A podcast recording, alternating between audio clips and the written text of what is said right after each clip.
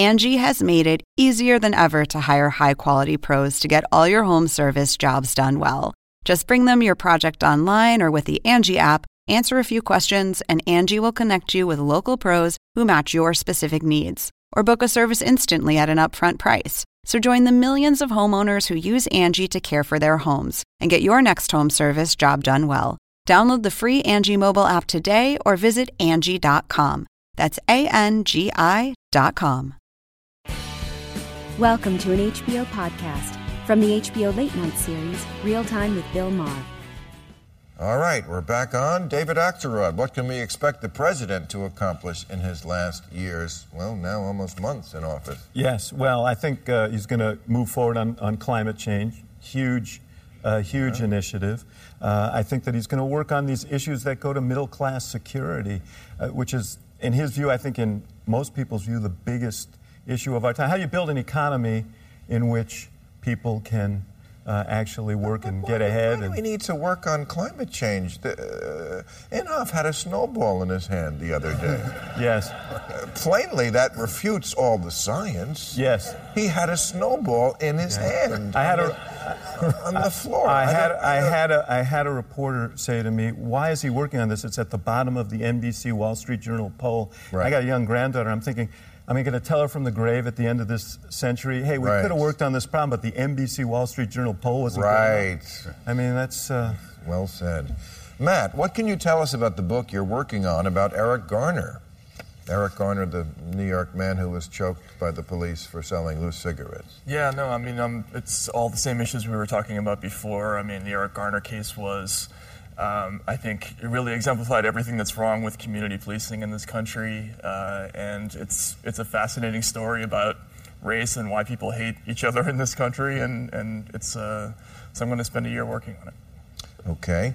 Genevieve, what would a Republican health care bill look like?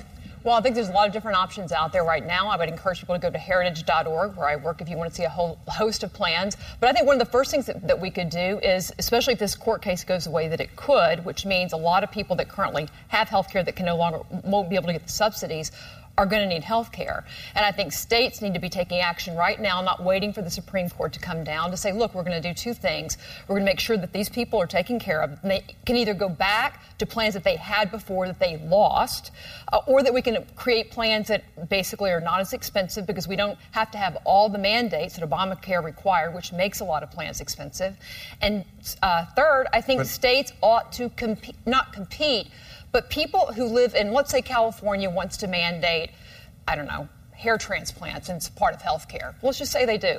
That's fine in California. People Is that a shot at Dave? Yeah. No. I'm sitting here thinking that. He doesn't Why do you have to go there? I'm trying to come up with something that most people might think is not necessary in healthcare, but some people might want in their plan. Sure. But that's going to make it more expensive, right, if it's mandated. But let's say that somebody in Arizona says, look, we're going to have a plan that's much more narrowly focused. It just really covers the very basic things. The Arizona plan is going to be cheaper. People in California ought to be able to buy a health plan in Arizona. People in Arizona ought to be able to buy a health plan in Massachusetts. They should have more choice, and I think if we're looking for freedom and choice in health care and giving people options, that's a good way to go. Dave, what do you say to that? I say we've cut the uninsured down by 25%. You say people can go back to their plans. These people didn't have plans. That's why they needed health care.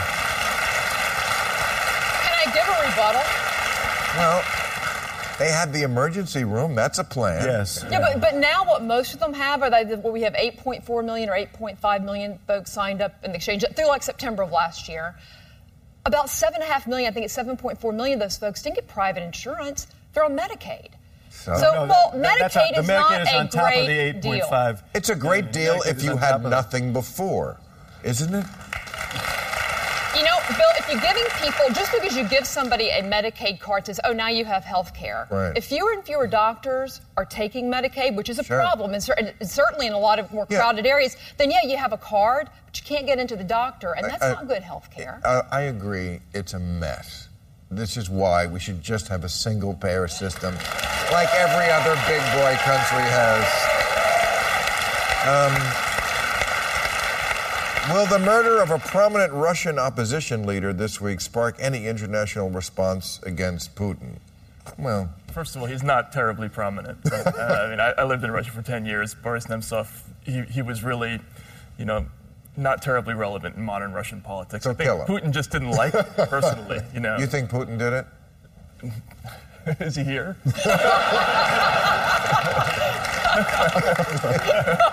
Well, the gunman was seen leaving the crime shirtless, riding a bear. Right.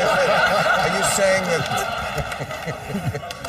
So you have no doubt in your mind that it. Well, it's 100 yards from the Kremlin, and you know, I mean, who else is going to do an organized hit? You know, on that bridge right next to the Kremlin. I think it's pretty odd. There's not that many other suspects. And he's running the investigation, so... Right, yeah. We'll have answers, that's what you're saying. Yes. We'll have answers. Exactly. And you think it was just because he could do it, he wasn't even really that much of a threat? Well, people here in the United States, they overthink it, and they say, well, it really wasn't in his best interest. They should have just left him alive. The optics are bad of leaving him alive.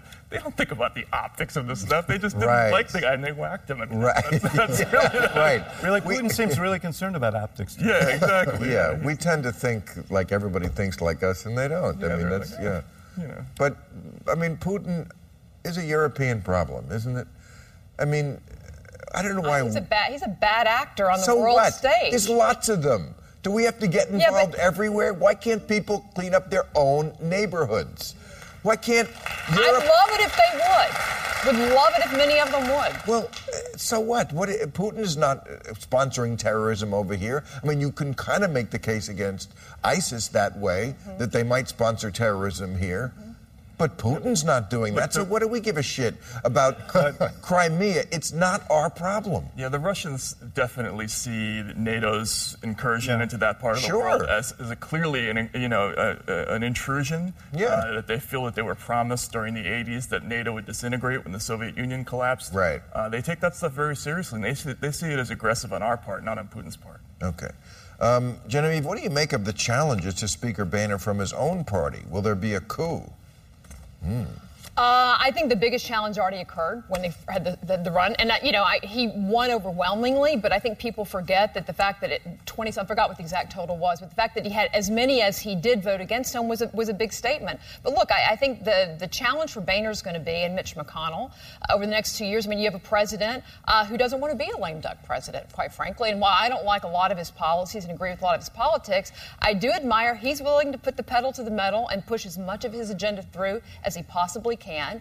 And I don't... His agenda? Well, I mean, what his seems party... like his agenda is always kind of counter to the Tea Party agenda. It seems like there's a pattern of... Well, no, I mean, the president's wanting to push his agenda. I'm saying he's committed to his agenda and doing whatever it takes to get it through, some of which I think is not constitutional at times. But nonetheless, he's willing to push it. John Boehner and Mitch McConnell have not shown at this point that they're willing to do the same on their side. And so I think the next 2 years, I think Republicans better be concerned about... They're being too nice. Focus on 2016 and being so disgruntled with who's there that they're just focusing on who's running next while the president's still being president. You know what I think is they're the dog that caught the car. They wanted to run the Congress. Now they're running the Congress, and the tail is wagging the dog. Right. And they don't know what to do about it. Okay. I mean, all right. Thank you, everybody. Thank you, audience. We will see you all next week, I hope. Catch all new episodes of Real Time with Bill Maher every Friday night at 10, or watch him anytime on HBO On Demand. For more information, log on to HBO.com.